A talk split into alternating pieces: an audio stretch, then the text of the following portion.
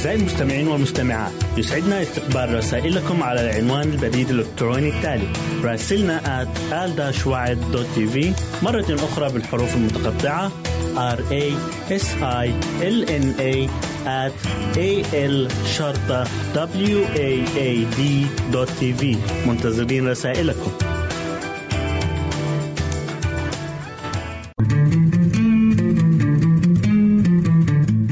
تستمعون إلى إذاعة صوت الوعي.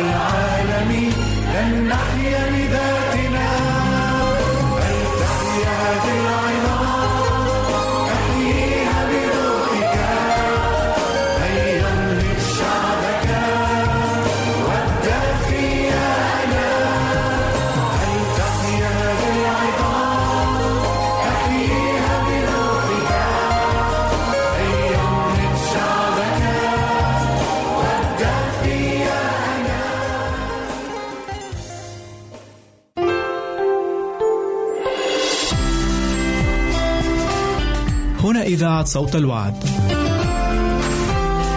لكي يكون الوعد من نصيبك. يمكنك استماع وتحميل برامجنا من موقعنا على الإنترنت www.awr.org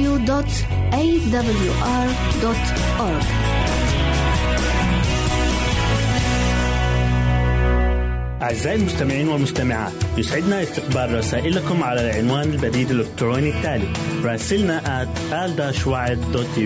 مرة أخرى بالحروف المتقطعة R A S I L N A at A L شرطة W A A D منتظرين رسائلكم. إذا أردت دراسة الكتاب المقدس يمكنك الكتابة إلينا على عنواننا وستحصل على هدية قيمة بعد انتهائك من الدراسة.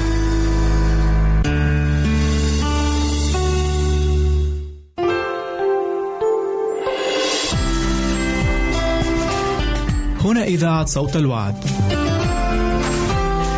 لكي يكون الوعد من نصيبك. أعزائنا المستمعين تحية طيبة وحارة نهديها لكم ونحن نلتقي في حلقة جديدة من البرنامج الكتابي مقابلة مع الكتاب المقدس. في الحلقات القادمة من هذا البرنامج سنتحدث عن حياة المسيح وصباه وتعاليمه وصولا إلى آلام المسيح وصلبه. نتمنى لكم كل البركة وأنتم ترافقوننا في هذه الحلقات.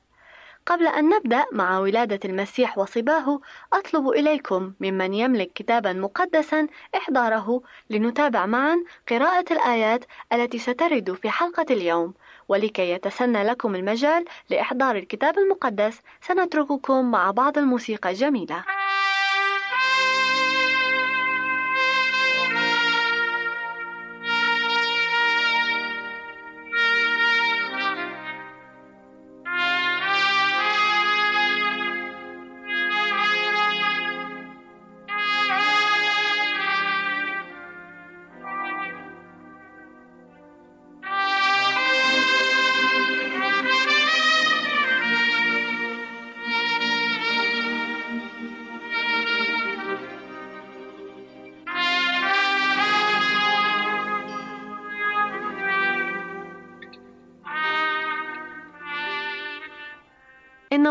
اليوم ليس مخصصا لعيد الميلاد كما قد يظن بعضكم ولكنه سيتحدث عن نبوات ولادة المسيح وبعض المواقف التي حدثت قبل وبعد الميلاد. وسنبدأ بعد أن أخطأ آدم وحواء في جنة عدن حيث أنبئ لأول مرة عن مجيء المخلص. فهل بإمكانك يا زميل سامي أن تخبرني أين توجد هذه النبوة في الكتاب المقدس؟ طبعا بكل سرور. ففي تكوين أصحاح 3 والآيتين 14 و 15 نقرأ هذه الكلمات. فقال الرب الإله للحية وأضع عداوة بينك وبين المرأة وبين نسلك ونسلها هو يسحق رأسك وأنت تسحقين عقبه. أنا أعلم أن آدم وحواء عندما سمعا أولا هذا الوعد كانا ينتظران إتمامه سريعا. وبفرح عظيم استقبلا ابنهما البكر على أمل أن يكون هو المخلص. ولكن إنجاز الوعد تأخر فذانك اللذان قد أعطي لهما الوعد. أولا ماتا دون أن يريا المخلص. فما الذي حدث بعد ذلك؟ لقد تكرر الوعد على أفواه الآباء والأنبياء وبذلك حافظوا رجاء مجيئه حيا ومع ذلك لم يأتي. انقضت القرون تباعا وصمتت أصوات الأنبياء. وثقلت أيدي الطغاة الظالمين على شعب الله وكاد كثيرون يصرخون قائلين قد طالت الأيام وخابت كل رؤية. ولكن كما تدور الكواكب في أفلاكها الوسيعة في مداراتها المعينة فكذلك مقاصد الله لا تعرف عجلة ولا إبطاء. وبينما الناس في غفلة والتاريخ في غفوة ولد المسيح. وكان المجوس من بين العلماء الذين أظهر لهم الله هذه الولادة العظيمة وذلك عن طريق نجم يلمع في السماء هل بإمكانك يا رغدة أن تقرأي لنا ما ورد في إنجيل متى الأصحاح الثاني والآيتين واحد واثنين؟ نعم بالتأكيد ولما ولد يسوع في بيت اللحم اليهودية في أيام هيرودس الملك إذا مجوس من المشرق قد جاءوا إلى أورشليم قائلين أين هو المولود ملك اليهود؟ فإننا رأينا نجمه في المشرق وأتينا لنسجد له. وبما أنهم قالوا أن المولود هو ملك فلذلك توجهوا إلى بيت الملك هيرودس. ولكن الملك هيرودس اندهش من هذا الأمر فاستدعى رؤساء الكهنة وسألهم أين يولد المسيح؟ فقالوا له في بيت لحم اليهودية. وتوجد هذه الآية في إنجيل متى أصحاح 2 والآيات من 2 ل 6 وهل تعلمين أيضا أن هذه النبوة ذكرت في سفر ميخا؟ في أي أصحاح؟ في الأصحاح الخامس والآية الثانية حيث تقول أما أنت يا بيت لحم أفراتة فمع أنك قرية صغيرة بين ألوف قرى يهوذا إلا أن منك يخرج لي من يصبح لي ملكا وأصله منذ القديم منذ الأزل أعتقد أن هذا أفضل دليل للبرهنة على ضرورة استعمال الكتاب المقدس بعهديه القديم والجديد حيث أن كل جزء يبرهن الآخر. أجل فكل الكتاب هو موحى به من الله ونافع للتعليم. تيموثاوس الثانية أصحاح 3 وعدد 16 وإليك دليل آخر إلى أن الكتاب المقدس بعهديه القديم والجديد مترابطان. فالجميع يعلم أن المسيح ولد من مريم العذراء. كما نجد ذلك في إنجيل متى الأصحاح الأول والآيتين 22 و 23 وهذا كله كان لكي يتم ما قيل من الرب بالنبي القائل هو ذا العذراء تحبل وتلد ابنا ويدعون اسمه عمانوئيل والذي تفسيره الله معنا. فالنبي الذي تنبأ بهذه النبوة هو إشعياء حيث نجد نفس هذه الكلمات في إشعياء أصحاح 7 وآية 14 عرفنا مما سبق أن النجم هو ما قاد المجوس من المشرق إلى بيت لحم. إلى حيث ولد المسيح ولكن ماذا عن الرعاة في تلك المنطقة؟ وكيف علموا بخبر ولادة المسيح؟ في الحقول التي كان داود من قديم يرعى فيها قطيعه كان رعاة يحرسون حراسات الليل على رعيتهم وفي ساعات الليل الساكنة كانوا يتحدثون معا عن المخلص الموعود به ويصلون طالبين مجيء الملك إلى عرش داود نقرأ في إنجيل لوقا أصحاح 2 والآيات من 9 إلى 11 ما حدث بعد ذلك. وإذا ملاك الرب وقف بهم ومجد الرب أضاء حولهم فخافوا خوفا عظيما. فقال لهم الملاك لا تخافوا فها أنا أبشركم بفرح عظيم يكون لجميع الشعب. إنه ولد لكم اليوم في مدينة داود مخلص هو المسيح الرب.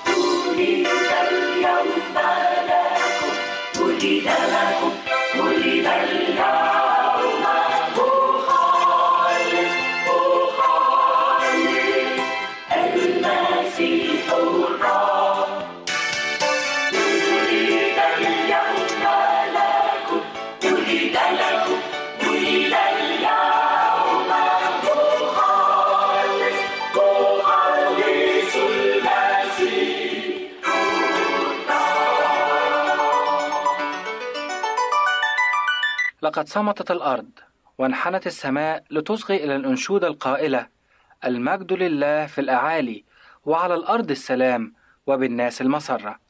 إنجيل لوقا أصحاح 14 وعدد 2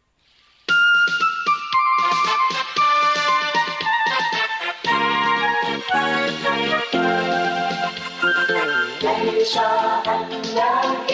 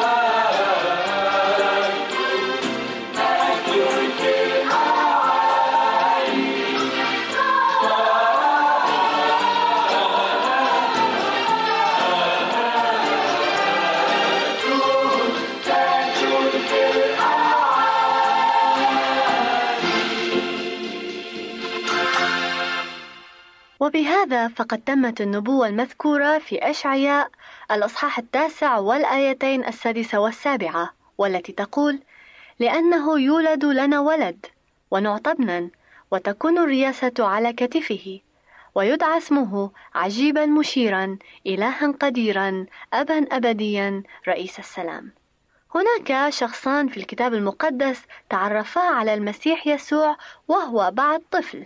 وهما سمعان الشيخ البار وحنا النبية فكيف توصلا إلى هذه المعرفة؟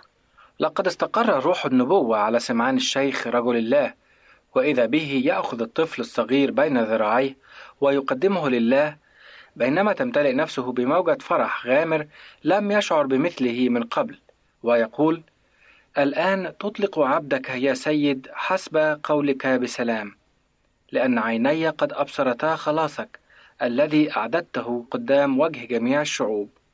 إنجيل لوقا أصحاح 2 والأعداد 29 إلى 31 وماذا عن حنا النبية؟ هذه النبية أتت وآمنت على شهادة سمعان من جهة المسيح. فإذا كان سمعان يتكلم أشرق وجهها بمجد الله فسكبت شكر قلبها لله ووقفت تسبح الرب لأنه قد سمح لها بأن ترى مسيح الرب. كما جاء في لوقا أصحاح 2 وعدد 38 هذان العابدان المتواضعان لم يدرسا النبوات عبثا ولكن مع أن أقوال الأنبياء الثمينة كانت أيضا بين أيدي أولئك الذين شغلوا مناصب رؤساء وكهنة في إسرائيل فإنهم لم يكونوا سائرين في طريق الرب ولذلك لم تفتح عيونهم لرؤية نور الحياة. أمل أعزائي أن ندرس الكتاب المقدس بتركيز لكي نفهم معنى الكلمات المذكورة فيه ونعمل بها وهذا لن يتم بدون أن نصلي طالبين إرشاد الروح القدس. دعونا نسلم حياتنا لله كي نكون أدوات فعالة في يده ونعمل على نشر كلمته وبالتالي خلاص النفوس. رافقكم في حلقة اليوم من برنامج مقابلة مع الكتاب المقدس رغدة سليم وسامي سعيد. حتى اللقاء القادم نترككم في أمان الله وحفظه. إلى اللقاء.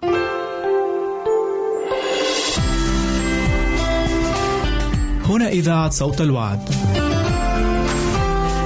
لكي يكون الوعد من نصيبك. يمكنك استماع وتحميل برامجنا من موقعنا على الإنترنت www.awr.org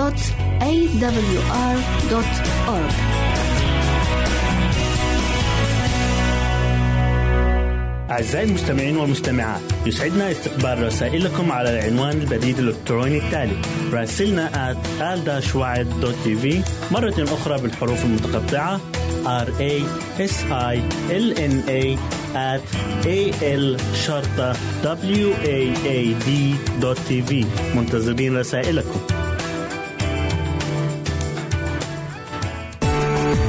إذا أردت دراسة الكتاب المقدس يمكنك الكتابة إلينا على عنواننا وستحصل على هدية قيمة بعد انتهائك من الدراسة.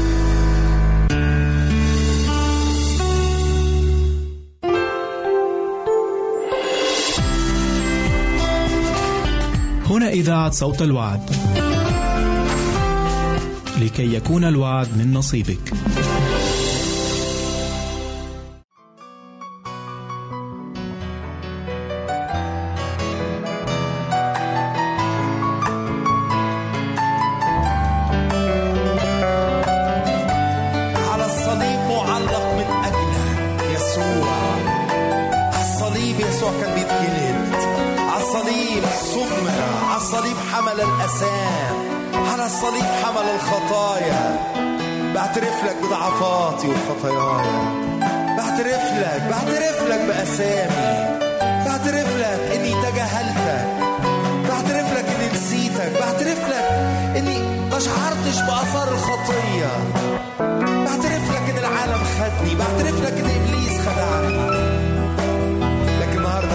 اثق في حبك ليا. أشوف صليبك أشوف حبك أشوف دماءك اغسلني يا رب من كل خطية.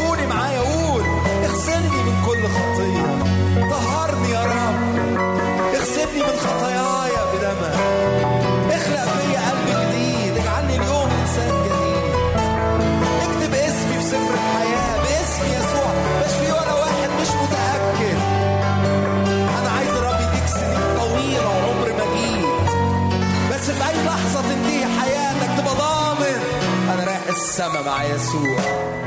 عشان هو مات عشاني. أنا بقبلك.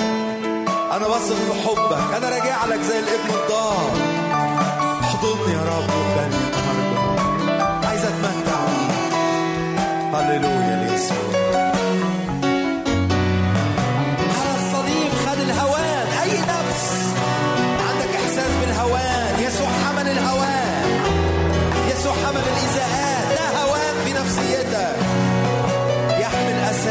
والهوان يسوع معلق. يسوع يحبك. سينسى سيتغاضى عن جهلك يعطيك بموته الحياة هللويا. ما أعظم حبك. غني غني غني قبل ما ترنم الكلمات دي افرح قول أشكرك. هتتغاضى عن خطاياي. تشفي نفسياتي. قول معايا رب يشفي نفسيتك. لكل نفس مجروحه رب يشفي نفسيتك اتجرحتي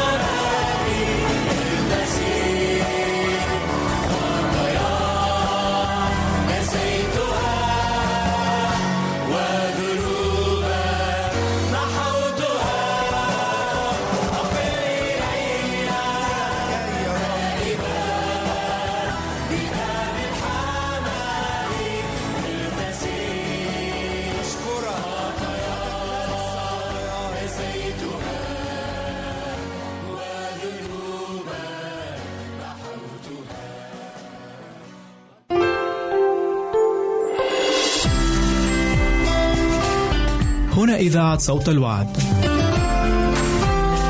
لكي يكون الوعد من نصيبك.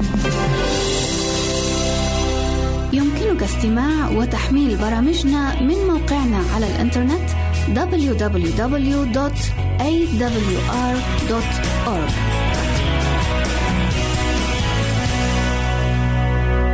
أعزائي المستمعين والمستمعات يسعدنا استقبال رسائلكم على العنوان البريد الإلكتروني التالي راسلنا at al مرة أخرى بالحروف المتقطعة r a s i l n a at a l شرطة w a a d منتظرين رسائلكم.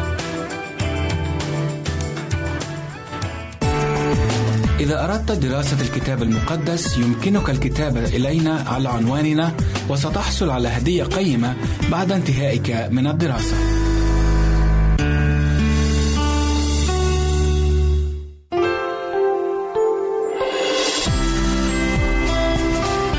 هنا إذاعة صوت الوعد. لكي يكون الوعد من نصيبك.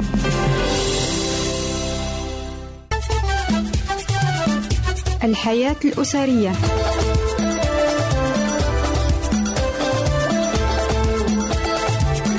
برنامج تقدمه لكم تيتري.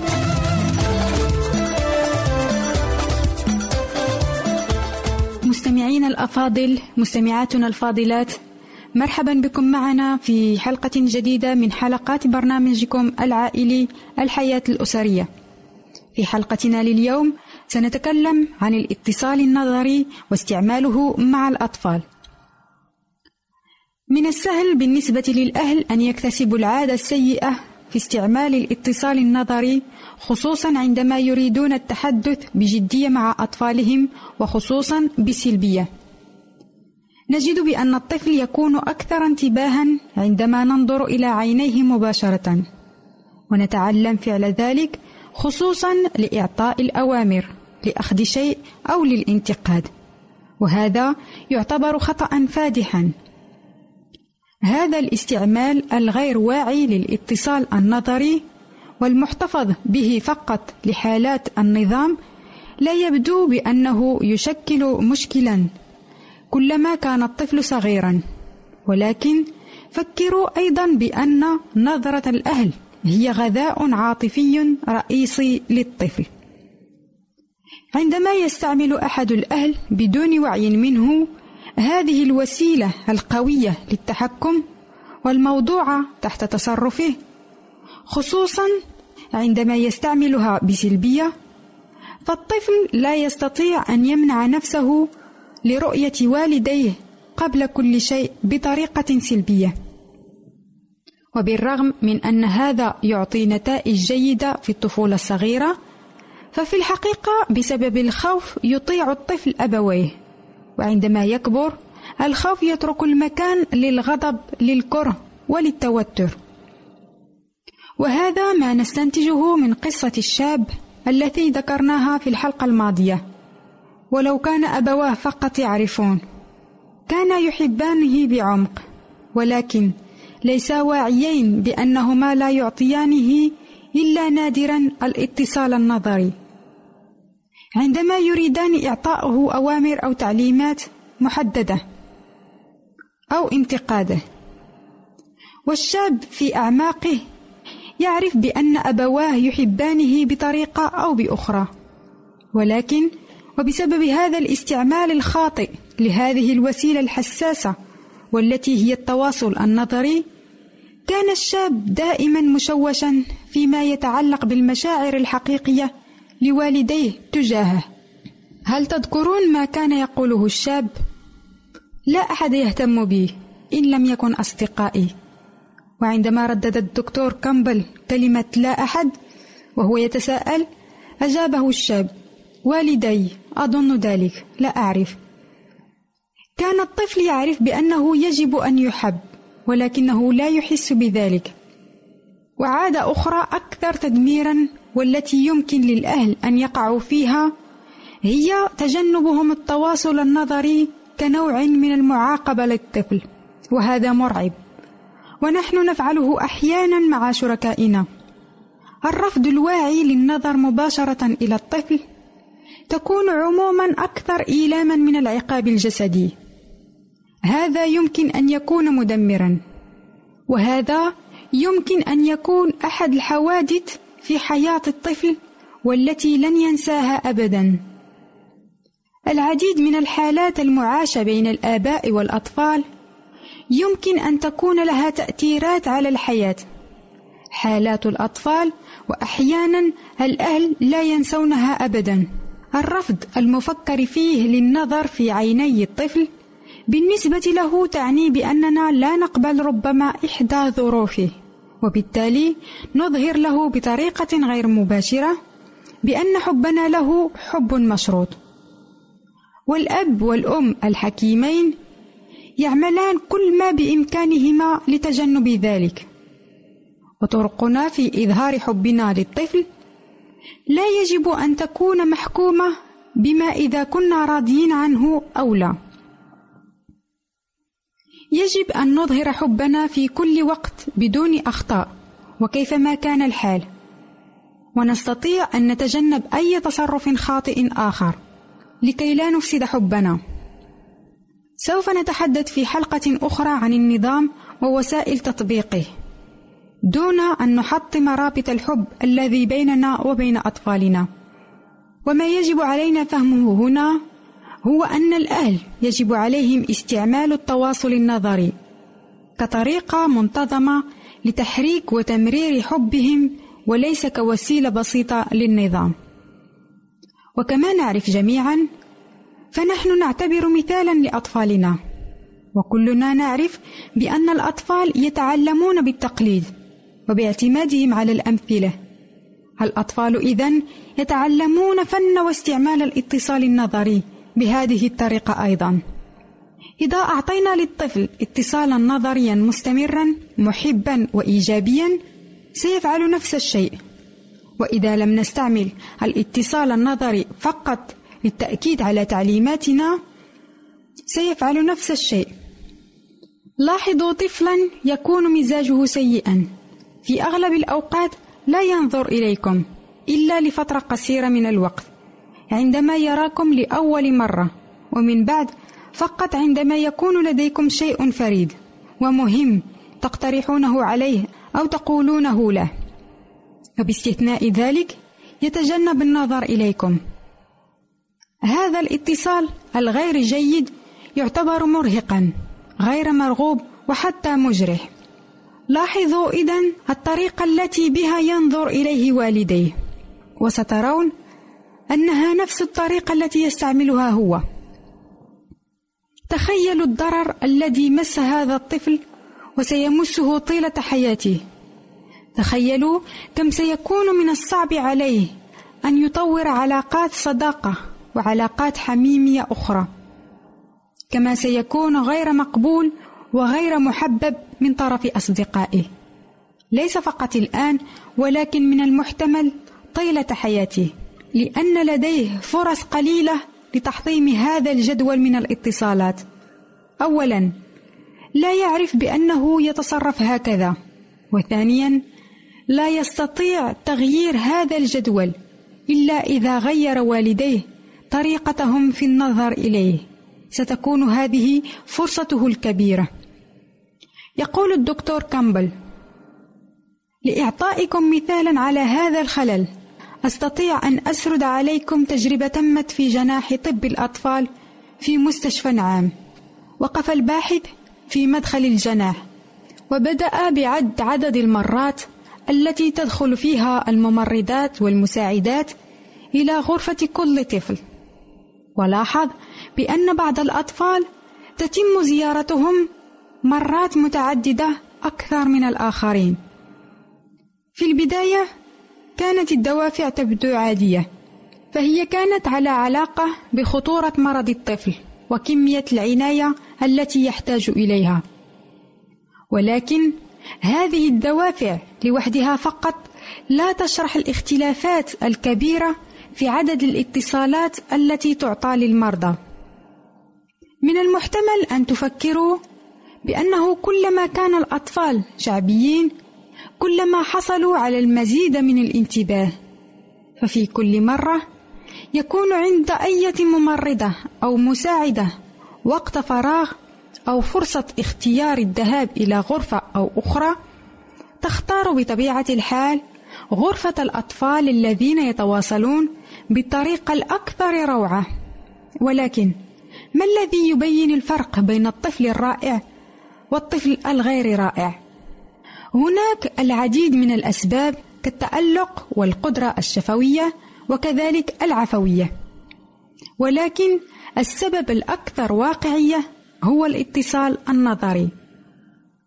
الأطفال الذين يكونون أقل شعبية ينظرون اولا ولفترة قصيرة إلى زائريهم ومن بعد ينظرون مباشرة إلى الأرض أو إلى أي مكان آخر.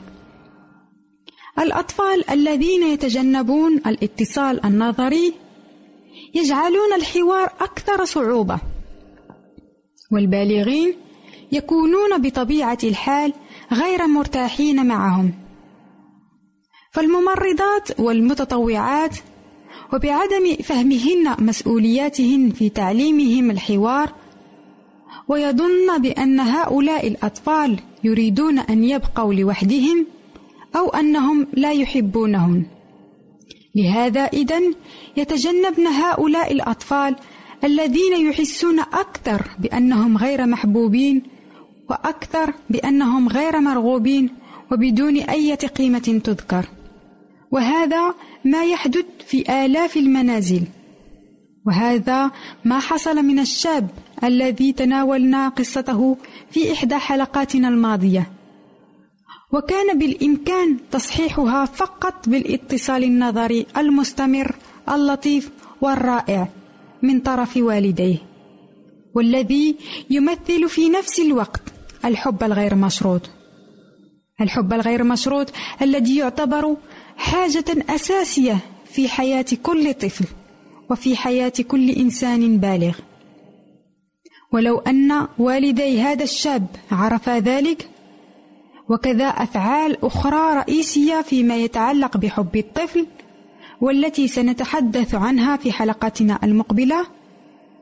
قلنا بأن لو استعمل هؤلاء الأهل كل هذه الوسائل فلن يكون لديهم مشاكل مع طفلهم وحتى مع أنفسهم. الاتصال النظري إذن يعتبر ضرورة لا غنى عنها في كل بيت. وبين كل أفراد العائلة. الاتصال النظري يعتبر ضرورة بين الزوج والزوجة. يعتبر ضرورة بين الأم وأطفالها. ويعتبر ضرورة بين الأب وأبنائه. ويعتبر ضرورة بين الأطفال فيما بينهم. الاتصال النظري يمكن أطفالنا من ربح الثقة بنفسهم. وبالتالي من التقدم نحو المستقبل بكل أمان وبكل ثقة. الاتصال النظري يساعد على تكوين جيل مستقبل جيل واع واثق من نفسه. الاتصال النظري يمكن الأهل من تقديم أطفال واثقين وقادرين لمجتمع كامل. مستمعين الأفاضل مستمعاتنا الفاضلات إلى هنا تنتهي حلقتنا لليوم. نتمنى أن تكون المعلومات التي تناولناها اليوم عند حسن ظنكم وبالخصوص أن يتم تطبيقها مع أطفالكم لتجنب كل المشاكل وكل التصرفات الغير لائقة. حتى نلقاكم في الحلقة المقبلة بإذن الله. نتمنى لكم أطيب الأوقات ودمتم في رعاية الله وحفظه. الحياة الأسرية.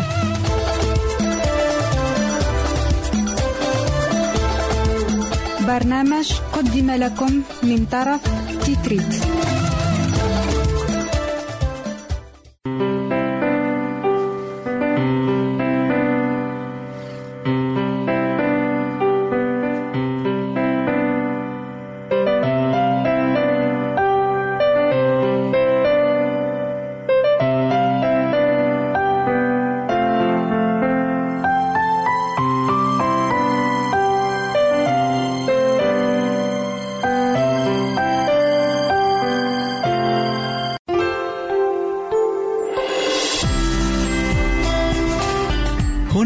صوت الوعد.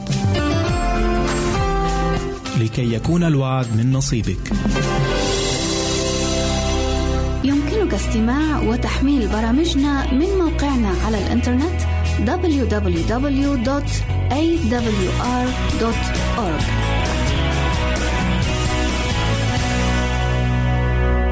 أعزائي المستمعين والمستمعات يسعدنا استقبال رسائلكم على العنوان البريد الإلكتروني التالي راسلنا at مرة أخرى بالحروف المتقطعة R A S I L N A at A L شرطة W A A D منتظرين رسائلكم. إذا أردت دراسة الكتاب المقدس يمكنك الكتابة إلينا على عنواننا وستحصل على هدية قيمة بعد انتهائك من الدراسة.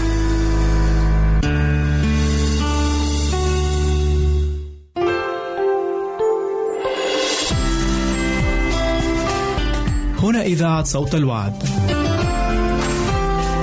لكي يكون الوعد من نصيبك.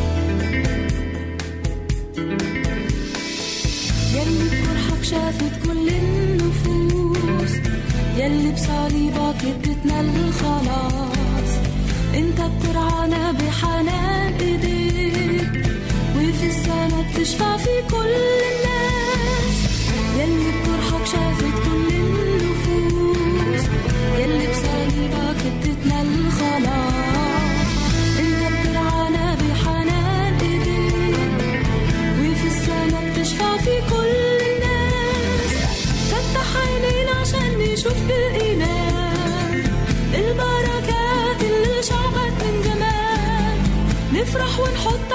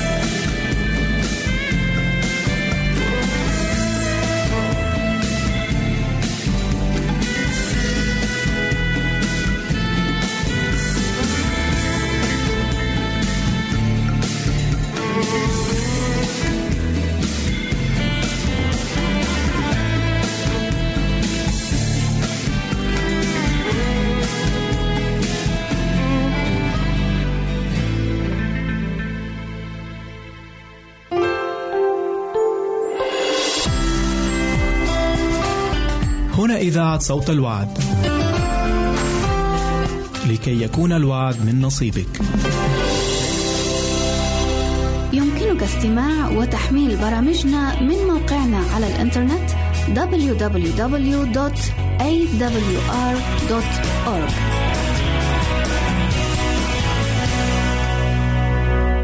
أعزائي المستمعين والمستمعات يسعدنا استقبال رسائلكم على العنوان البريد الإلكتروني التالي راسلنا at مرة أخرى بالحروف المتقطعة r a s i l n a at a l شرطة w a a d منتظرين رسائلكم. إذا أردت دراسة الكتاب المقدس يمكنك الكتابة إلينا على عنواننا وستحصل على هدية قيمة بعد انتهائك من الدراسة.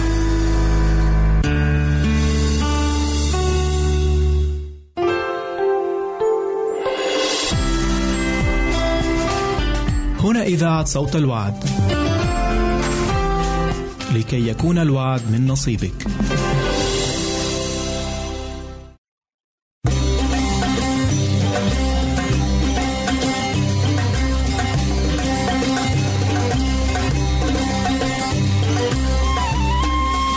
جولة في أمثال المسيح.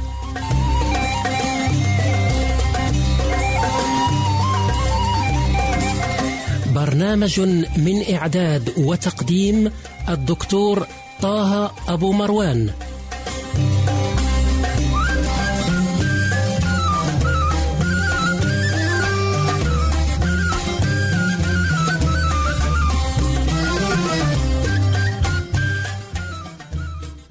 نحييكم أصدقاء المستمعين ونرحب بكم إلى حلقة اليوم التي نتناول فيها مثلا من أمثال السيد المسيح وهو مثل الغني ولعازر الوارد في الفصل السادس عشر من إنجيل البشير لوقا ابتداء من الآية التاسعة عشرة وانتهاء بالآية الحادية والثلاثين. يوجه السيد المسيح مثله هذا إلى الكتبة والفريسيين من اليهود المتعصبين تعصبا شديدا لنصوص الشريعة الموسوية وهم في الواقع لا يعملون بما توصي به هذه الشريعة ولا يلقون بالا لمحتواها ولا لمضمونها بل إنهم لا يأخذون منها إلا القشور ولا يهمهم منها إلا المظهر والشكل. ولذلك نجد المسيح في هذا المثل ينحى عليهم باللائمة ويوبخهم على حب المال وحب الذات واحتقارهم الجار والقريب والمسكين.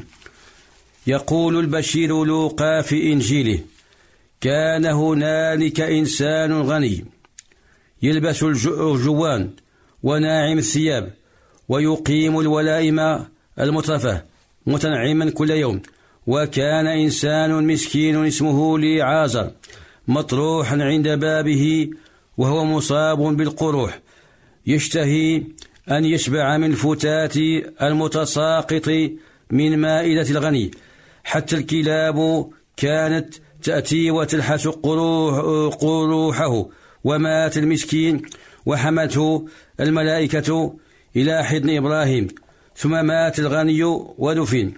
وإذ رفع عينيه وهو في الهاوية يتعذب رأى إبراهيم من بعيد ولعازر في حضنه فنادى قائلا يا أبي إبراهيم ارحمني وأرسل لعازر ليغمس طرف أصبعه في الماء ويرد لسانه فإني معذب في هذا اللهيب ولكن إبراهيم قال يا بني تذكر أنك نلت خيراتك كاملة في أثناء حياتك ولعازر نال البلايا ولكنه الآن يتعزى هنا وأنت هناك تتعذب. وفضلا عن هذا كله فإن بيننا وبينكم هوة سحيقة عظيمة قد أثبتت حتى إن الذين يريدون العبور من هنا لا يقدرون وللذين من هناك يستطيعون العبور إلينا. فقال التمس منك. إذا يا أبي أن توصله إلى بيت أبي. فإن عندي خمسة إخوة حتى يشهد لهم منذرا لئلا يأتوهم أيضا إلى مكان العذاب. هذا ولكن إبراهيم قال له عندهم موسى والأنبياء فليسمعوا لهم. فقال له لا يا أبي إبراهيم بل إذن أذهب إليهم من بين الأموات يتوبون. فقال له إن كانوا لا يسمعون لموسى والأنبياء فلا يقتنعون حتى لو قام واحد من بين الأموات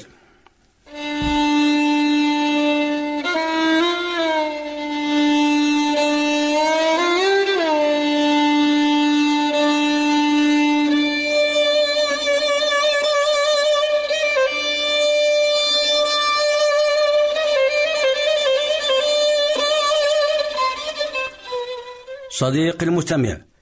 نتبين من المثل الذي سمعناه قبل قليل أن سيد المسيح أراد أن يتحدث قليلا عن الثواب والعقاب وأن يوبخ الفريسيين على حب الذات وازدراء القريب واحتقاره ويبين لهم أن الله وحده عالم بما في قلوبهم وما تخفيه, تخفيه صدورهم. وغاية المسيح من هذا المثل الأغنياء المترفين الذين يعيشون حياة المدخ والتنعم والذين تخلو قلوبهم من محبة الله ومن أي أثر للعطف على الفقير ورحمة للبائس ورفة للمسكين يموتون ويذهبون إلى حالة من العذاب الذي لا يطاق بعد حياة تنعم والرفاهية والملذات التي عاشوها على الأرض بعيدين عن الله. أما الأتقياء من المستضعفين والفقراء الذين يحبون الله ويحتقرهم الناس غالبا فإنهم يموتون من بؤسهم ولكنهم يذهبون إلى السعادة والنعيم المقيم. والأفراح السماوية في ملكوت الله الآب. إن عدلة المال في الحياة الدنيا أخي المستمع لا ترجع إلى اقتنائه أو امتلاكه بل تعود إلى سوء استعماله بالتعلق به وعبادته مكان الله تعالى. والخطأ الذي يرتكبه بعض الأغنياء أحيانا هو أنهم يكتفون بالترفه في الدنيا على هذه الأرض ولا يعيرون وزنا لحاجات نفوسهم بعد الموت في الحياة الآخرة.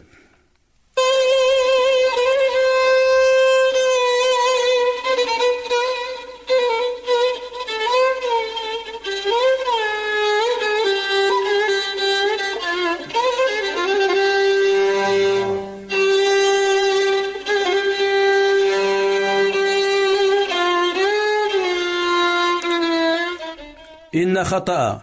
الغني يكمن أساسا في أنه كانت الدنيا مبلغ علمه وغاية رغبته إذ كان يلبس الأرجوان والبزة وكلاهما من ثياب الفاخرة ويتلذذ ويتنعم يوما فيوما بولائم نفيسة غير مهتم بشيء وكان شغله الشاغل ملذاته الحسية دون أن يحسب حسابا لحاجاته الروحية ودون أن يفكر في واجباته نحو الله ولا نحو المحتاجين أمثال لعازر فتمادى في غيه وترك الحبل على الغالب وأطلق العنان لشهواته وذاته فأهلك نفسه. عزيزي المستمع ليس العيب أن يكون الإنسان غنيا. وليس خاطئة أن يلبس الأرجوان والثياب الغالية والملابس الفاخرة. وليس من الخطيئة أيضا أن يأكل أشهاء الأطعمة والذهب إن كانت عنده حالة تسمح بذلك. وإنما الخطيئة هي أن تدفع الثروة والملذات العالمية صاحبها إلى البذخ والانغماس في الشهوات الجسدية. وينسى الله والقريب المحتاج. إن الله جل شأنه يعرفنا أفكاره ومراميه فهو لم يحكم على الغني بالهلاك لغناه وماله وثروته وجاهه ولم يخلص لعازر بسبب فقره وضعف حاله ولا ببلاياه بل لأن لعازر كان ابنا لله في حين أن الغني لم يكن كذلك. إنما إن ينابيع الخلاص تتدفق من حولنا يا صديقي المستمع. ويسوع يعطي العطاش من ينبوع الماء الحي الذي لا ينقضي أبدا بالمجان حيث لا عذاب بعده ولا عطش. فلنقبل إليه ونشرب من الماء الحي الذي يمنحه لنحيا براحة أبدية معه. ولنتذكر أن الغني الحقيقي هو من كان بقرب الله يسوع وبقرب الله ويسوع مانح كل نعم والبركات. فيسوع نعم الصديق ويسوع نعم الرفيق ويسوع نعم الشفيق. فاقبل إليه أيها المستمع الكريم.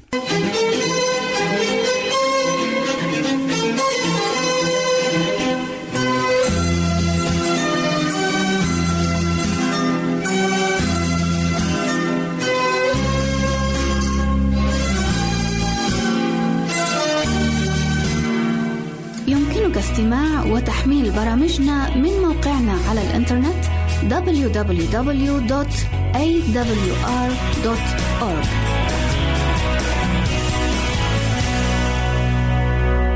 أعزائي المستمعين والمستمعات يسعدنا استقبال رسائلكم على العنوان البريد الإلكتروني التالي راسلنا at